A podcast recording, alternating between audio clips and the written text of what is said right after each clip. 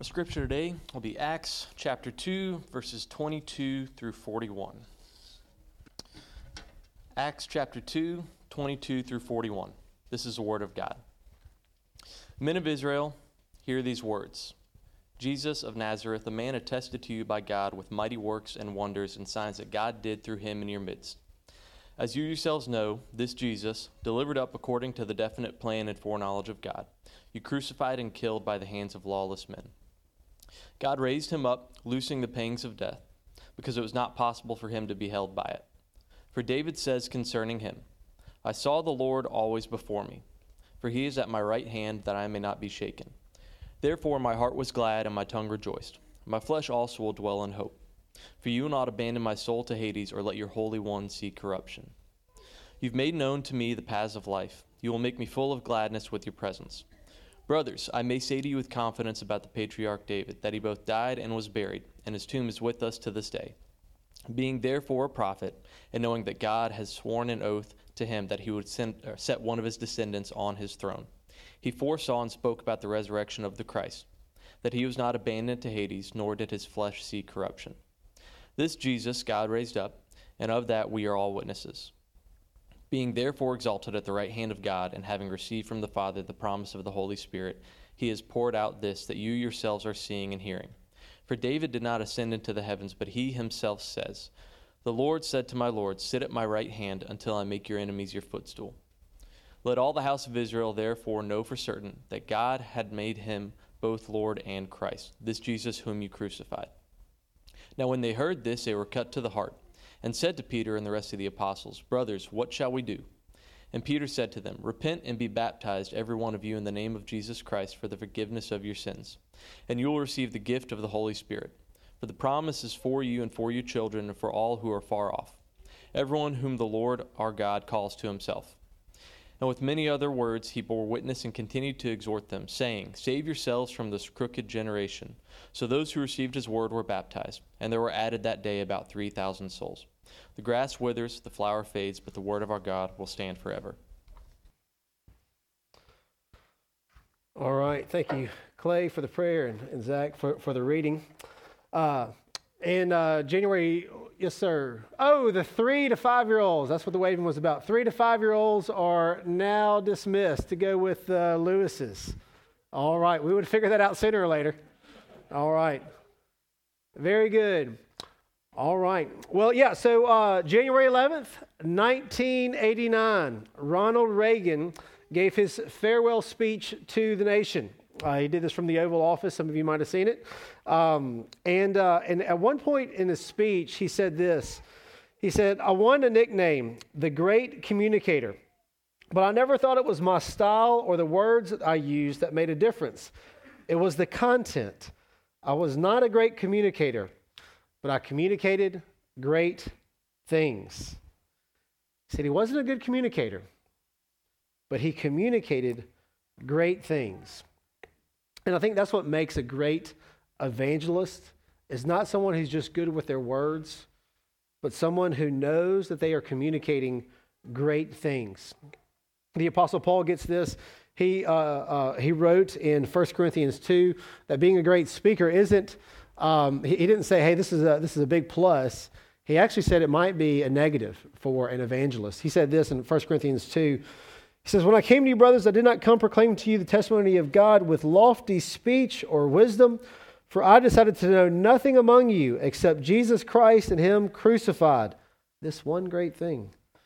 And I was with you in weakness and fear and much trembling, and my speech and my message were not in plausible words of wisdom, but in demonstration of the Spirit and of power, so that your faith may not rest in the wisdom of men, but in the power of God. Today, we're going to look again at Peter's sermon at Pentecost. And I think it'd be fair to call this the first Christian sermon. and I'll be honest, as far as sermons go, I don't find Peter's preaching skills to be all that amazing in this first sermon. I've heard and read better sermons. I've heard sermons that made me cry. I've heard sermons that made me laugh. I've heard sermons that, that blew my mind, that opened up these new categories. But what makes this sermon great is not Peter and his preaching skills, it's that he's communicating great things. And really, for the first time, the gospel is being preached to the, math, to, to, to the masses. And what Peter has in regards to content is literally the greatest news that the world has ever known. And, and for that reason, along with the work of God in human hearts, it might be the most persuasive and consequential sermon ever given. So, so today, as we consider Peter's sermon, I, I want to do so by, by considering three questions. Uh, first, why were the people persuaded? Second, how did they respond? And third, how should we respond to all this? So, first, why were the people persuaded? They were not persuaded because Peter was persuasive. They weren't persuaded because Peter really nailed the sermon.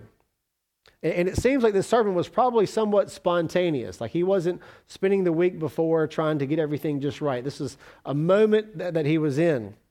But they were persuaded because Peter had something really great to say. And his message was focused on a person, on Jesus, and significant events surrounding him. And so I want to I look real quickly at three things that were compelling and validating about Peter's message about Jesus. So the first thing he talked about were the signs and wonders of Jesus. Second is the resurrection of Jesus. And third is the fulfillment of prophecy. So first, Jesus came performing signs and wonders. Look at Acts 2, verse 22. Men of Israel, hear these words Jesus of Nazareth, a man attested to you by God with mighty works and wonders and signs that God did through him in your midst, as you yourselves know. Now, some people sometimes wonder why there are all these miracles in the Bible and there seem to be no miracles in real life, like, like in our day.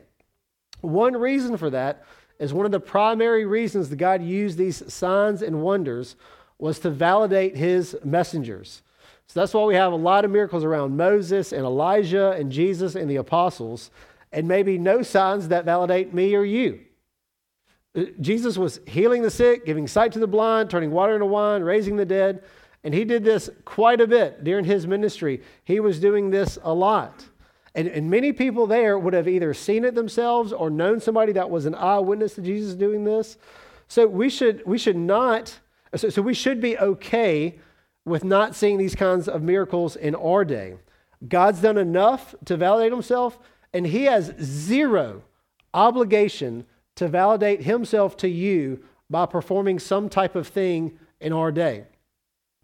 So if, if you are one who, who tends to think like this, God, you really need to show up right now. God, you really need, God, if you're there, then do that. If you tend to think like that, and I feel drawn towards that often, if you tend towards that, you need to stop it. He's already done enough to, to validate himself. He has zero obligation to do anything else. He's done enough. And one of the main reasons he's done enough and he's not obligated to, to, to perform some kind of miracle for us, is that he's done enough specifically in the resurrection. The second thing I want to talk about that was validating to Jesus. Look at Acts 2 23 to 24. Peter says, This Jesus delivered up according to the definite plan and foreknowledge of God, you crucified and killed by the hands of lawless men. God raised him up, loosing the pangs of death, because it was not possible for him to be held by it. The resurrection is the validating moment of Christianity, even more than the cross. Being crucified is not a miracle, but coming back to life three days later after being crucified, that's a miracle and that's validating. And look, the resurrection should be your anchor. Not whether or not God answered some prayer or showed up in some certain way. It's, it's, the, it's the resurrection that needs to be the anchor for our souls. And, and we're all kind of prone to, to doubting to, to differing degrees, I would imagine.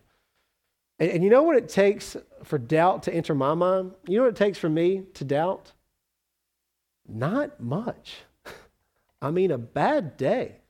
And I'm just thinking, is God really there? A, a, good prayer, a good, genuine prayer that I can back up with Scripture goes unanswered. Is God really there? I mean, it can be something silly, like I'm in a hurry and I want a green light and I get a red light, like three in a row. It can be a little bit more serious. It can be tragedies, suffering, things in the Bible that I don't understand. I mean, I'm in the Bible a lot, and I got some things that, some knots I can't quite untie. But you know why those doubts are never powerful enough to really take me away? The resurrection. If my Christian faith was based on things going well, prayers answered, bad things not happening to good people, then I'd be in trouble. Because things don't go well. Prayers go unanswered, bad things happen, but my faith needs to be, needs to be anchored to the resurrection of Jesus, and yours should too. And if it's not, then you should know it's going to wander off in a lot of different directions. Now, the third thing that was validating and compelling about Peter's message was that he spoke of Jesus as the fulfillment of prophecy. Peter quotes Psalm 16 in Acts 2, uh, verse 25. He says this He says, For David says concerning him, I saw the Lord always before me, for he is at my right hand that I may not be shaken. Therefore, my heart was glad and my tongue rejoiced. My flesh also will dwell in hope. For you will not abandon my soul to Hades or let your Holy One see corruption. You, you have made known to me the path of life. You will make me full of gladness with your presence. And Peter goes on to explain there that what, what David was foreseeing and what he was pointing to was the resurrection of Jesus. The resurrection wasn't just something that ended up happening to Jesus, it was the fulfillment of prophecy, of prophecy, it was the fulfillment of Scripture. It had to happen. Now, on this idea of prophecy, Josh McDowell says that Jesus, Jesus fulfilled more than 300 prophecies, whether they were major and minor, but there's more than 300. And so the resurrection isn't the only prophecy that Jesus fulfilled. He, was, he had to be born in Bethlehem. He was uh, to be preceded by a unique messenger, that's John the Baptist. He rode a donkey into Jerusalem. He was betrayed by a friend. He was betrayed by a friend for 30 pieces of silver. He would be silent before his accusers. And he died having his hands and feet pierced. And this is just a few of more than 300 that could be read. Uh, and a guy named Peter Stoner uh, wrote a book called Science Speaks. Uh, and in it, he addressed this, uh, this unbelievable uh, fulfillment of all these prophecies. And he said that the odds of any one man fulfilling these prophecies are 1 in 10 to the 17th power. Now, when I say 1 in 10 to the 17th power, that you probably don't have a category for that number. I mean, I mean, I don't really have a category for the number. And uh, Peter Stoner knew that we didn't have a category for a number that big. So he gave an analogy of what it would be like. And here's what he wrote in his book. So, with the idea of how many is 10 to the 17th power, he said, Take that many silver dollars, so 10 to the 17th power, and lay them across the state of Texas. And in doing so, we'd find that they would stack up across the state two feet deep. But wait, there's more. Now mark one of the silver dollars and stir up the entire mass of coins then blindfold an enthusiastic volunteer and tell him that he can travel as far as he likes across the state of Texas, but that he must pick out the marked silver dollar. That is how difficult it would be for one single man to fulfill the 300 plus prophecies. Peter did not need to be a great communicator. He had something great to communicate, and that beats being a great communicator every time. And that is why people were persuaded. It wasn't because Peter nailed the sermon, he had something great to communicate. Now, second, how did they respond? All right, so after Peter talks about Jesus being validated by signs and wonders, the resurrection and prophecies, he goes on to tell them this in verse 36. Uh, he says, Let all the house of Israel therefore know for certain that God has made him both Lord and Christ, this Jesus whom you crucified. So Peter communicates something great. And the great thing he is communicating is that Jesus is both Lord and Christ. He is now seated at the right hand of God. He is the one that Israel has been anticipating. And oh, yeah, one more thing you killed him. I mean, this, all this that he's going towards, he's saying, You put this man to death. And then look at verse 37. When they heard this, they were cut to the heart and said to Peter and the rest of the apostles, Brothers, what shall we do? They were cut to the heart, and whenever real change happens, something must first happen in the heart. In Romans 1, we read about the darkened heart. In Romans 2, about the hardened heart. And so, if you're a Christian, before you were a Christian, you had a darkened and hardened heart. And if you are now a Christian, what happened to you is something that happened to Lydia in Acts 16. We read that God opened Lydia's heart to pay attention to what Paul was saying. Look, part of the power of the gospel is the fulfillment of the new covenant in an individual and what, what that does to its heart. So when someone becomes a Christian, they don't just hear this idea that Jesus died for sins and then logically they say, okay, sure. That's not the only thing that's happening. What's happening is something miraculous that's happening internally that's transforming the heart. And in Ezekiel 36, verse 26, we see this foretelling of what that would be. Ezekiel 36, 26 says this I will give you a new heart and a new spirit I will put within you, and I will remove your heart of stone from your flesh and give you a heart of flesh. And I will pour my spirit within you and cause you to walk in my statutes and be careful to obey my rules. Anyone who ever becomes a Christian or even can become a Christian needs a new heart. And this new heart causes them to be no longer cold towards the things of God, but instead tender towards the Lord. And this new heart even causes them to obey and follow Jesus. This is what is sometimes called the doctrine of regeneration.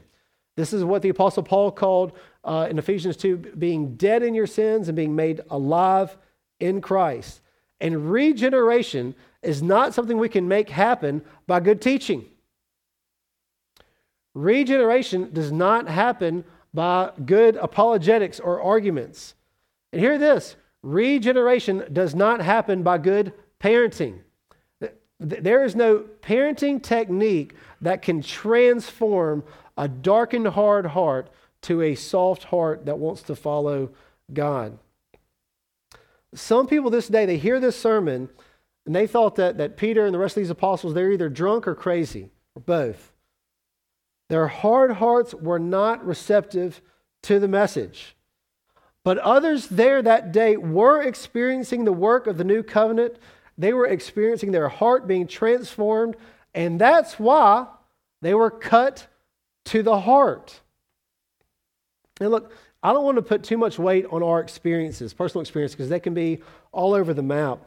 But, but many of you can relate to this. You can remember a, a time of a softening of your heart towards God. You can remember a time where you didn't have much of a tender heart towards God. Maybe God was something you had to put up with. You had to go to church. You had to do right. It was just, you saw Christianity or Jesus as a bunch of rules or uh, things you didn't necessarily enjoy.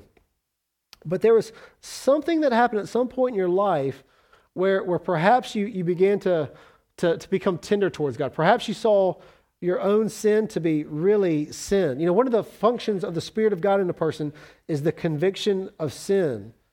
And this is what will, will, draw, will draw a person towards Jesus is a deep sense of something's wrong with me.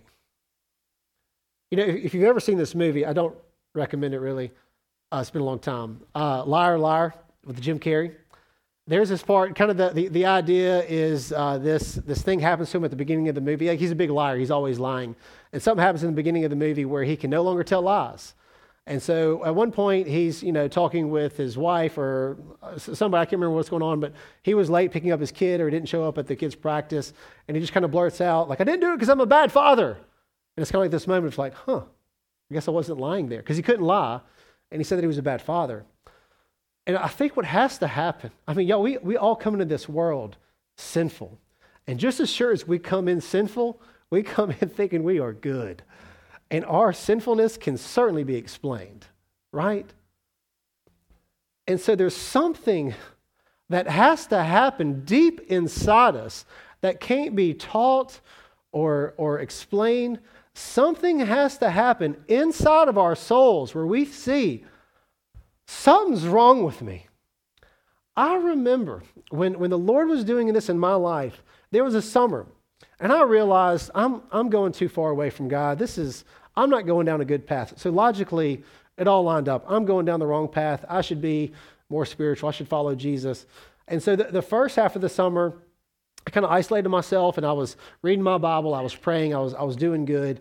And then the, the second half of the summer, it was like I was worse than ever before. And by God's grace, you know what dawned on me? I can't change. It was so kind of the Lord to give me a moment to try really hard and then to see I can't do it. Something's wrong with me. And if you haven't gotten there, then you don't know the sweetness of the gospel. You should know that, that, that the, the new covenant, when this happens, the new covenant is at work in your soul. And if you have a tenderness towards God, and if you have this sense, something's wrong with me, and, and it's driving you not towards self justification, but it's driving you towards Christ, you should know that is the supernatural work of the new covenant that is happening in your soul. So Peter is talking about Jesus, who he was, what he did. Then he drops the hammer and he says, You crucified him, and the people were cut to the heart. They got it. They didn't say, Well, not really. Or they didn't explain themselves. They didn't go into this rant just like, Well, let us explain kind of our background, how we were raised, and what we were thinking. They were just cut to the heart. And they were cut to the heart, and they said this What do we do? Peter says this in verse 38. Peter said to them, Repent and be baptized, every one of you, in the name of Jesus Christ, for the forgiveness of your sins, and you will receive the gift of the Holy Spirit. What should you what, what do we do? Repent and be baptized. The response that someone who is cut to the heart is to have is to repent and be baptized. Now, maybe my experience is unique and it's not like yours. The events and organizations I was around, I'm sure were, were different than a lot of you.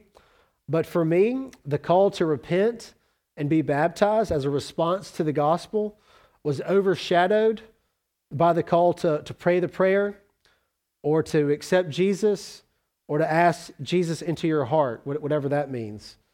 And so, what would happen for me, I remember, like, whenever I heard that, like, hey, if you want to not go to hell, accept Jesus, raise your hand. Sure, come forward. I'm coming. you know, whatever it takes. If all I got to do is not go to hell, is come forward and then in. Um, and so what happened with that is that every time I was at a conference or heard you need to do this, I wasn't sure if I was saved or not. So I just kind of did it every time. And so what can happen in this is that people can kind of hear this kind of vague notion. They don't even hear the gospel. They don't even hear that, that they're sinful, Christ died for their sins, and that the Christ's righteousness can be imputed to them, their sin can be imputed to Christ, and that's how they're saved. They don't even hear the gospel. They just have this idea of asking Jesus to your heart or accepting Jesus. And even on that note, because some of you might go to your minds and think, well, Revelation 3.20, Jesus says, behold, I stand at the door and knock. Well, that's not talking about the door of a heart. I don't know if there's any talk about a door of a heart in Scripture anyway. And it's, and it's not talking about conversion. And I think sometimes those kinds of methods like praying the prayer or asking Jesus into your heart or trying to get people saved like that can lead to a lot of confusion. Or, or worse, worse than confusion is false conversion, cheap grace, and false assurance. But if a person is convicted of their sin and they believe the gospel, then the New Testament is clear how they should respond. They should repent, turn from their sin to God, and be baptized. And look, repentance and baptism doesn't save anyone. Only the blood of Christ can make our dirty hands clean. It's simply the response of someone who believes the gospel. They turn from sin to follow God. They become a new creation. The old is gone, the new has come. And that is what baptism symbolizes that the old person is gone and the new person has raised to walk in newness of life. So if you have not been baptized as a believer, then you should be baptized. And if you have been baptized as a believer, you need to remember it. Remember that the old you is dead and that the new you has been raised to life, to walk in newness of life. And whenever those old sins, uh, the, the, the shame from your past begins to creep up and says, Remember when you did that? Remember when you said this? That's not you. That's the old you. And you're, you're worse than that. your capacity for evil was, was, was worse than that. And whenever your old sins begin to call you and will you, remember that's not who you are anymore. That person has been buried. Now, back to our text. Peter preaches the gospel, and the people respond. About 3,000 were added to their number that day. So, now, what does this mean for us? Considering this sermon, how should we respond to all this? My third point how should we respond? I think there's three takeaways for us as we consider Peter's sermon. Uh, one, Peter was Christ centered in his message and purpose. He wasn't focused on how to make people's lives better, he was laser focused on the person and work of Christ. So, we should be more focused on Christ than improvement. Here's what I mean we shouldn't just want a better marriage, we should want a marriage that is a picture of Christ in the church and move towards that. We shouldn't just want well behaved, happy children. We should want children who put their hope in Jesus. And we shouldn't just want people to like us, we should want people to worship Jesus. Second, we need to remember that it begins with the heart. We need to pray that we will be sensitive to the Holy Spirit's work on our heart, that we will see sin as ugly and not be seduced by the illusions of beauty or joy. You know, the, the thing with small sins, the, the thing with small sins is that it has an effect of dulling our, the, the, the Spirit's conviction in our life. And there's some sins that we all can kind of get into, and we, we, we know, and this isn't, this isn't the end of the world, this isn't a big deal. But what it does is it dulls your conviction to the Holy Spirit. That we would see those things as deadly traps. And that we would hunger and thirst for righteousness, and that we would genuinely experience the fruit of the Spirit love, joy, peace, patience, kindness, goodness, faithfulness, gentleness, and self control. I have become more and more convinced over time that all of us ultimately do whatever it is we want to do. Not what we think we should do, not what we know is best, not what we think is most godly. We do what we want to do. So we need God through the Holy Spirit to make us want what He wants, as, as was promised in the New Covenant Ezekiel 36. And honestly, when that happens, when, when God begins to transform our wants, after that, it gets kind of easy even when it's hard. It can become like what Augustine said. He says, Love God and do what you please. Third, we need to live a life of repentance. Martin Luther said it well in the first of his 95 Theses. He said, Our Lord and Master Jesus Christ will the entire life of believers to be one of repentance. I don't think any of us would deny that we're sinners. I think we'll all sign up. If, who's a sinner here? We'd all raise our hand. But I wonder how many of us actually repent for our sins and, and do so specifically to God and verbally to others. There's a big difference between conceding, I'm a sinner, who's not, and saying, there's a specific thing that happened today that I need to apologize for and, and ask for your forgiveness. So, may God help us to view our lives through the lens of the gospel that we would see everything revolving around a person, around Jesus Christ, that everything is from Jesus and for Jesus. And may we live lives that correspond to our baptism, constantly putting away the old and putting on the new. Let's pray.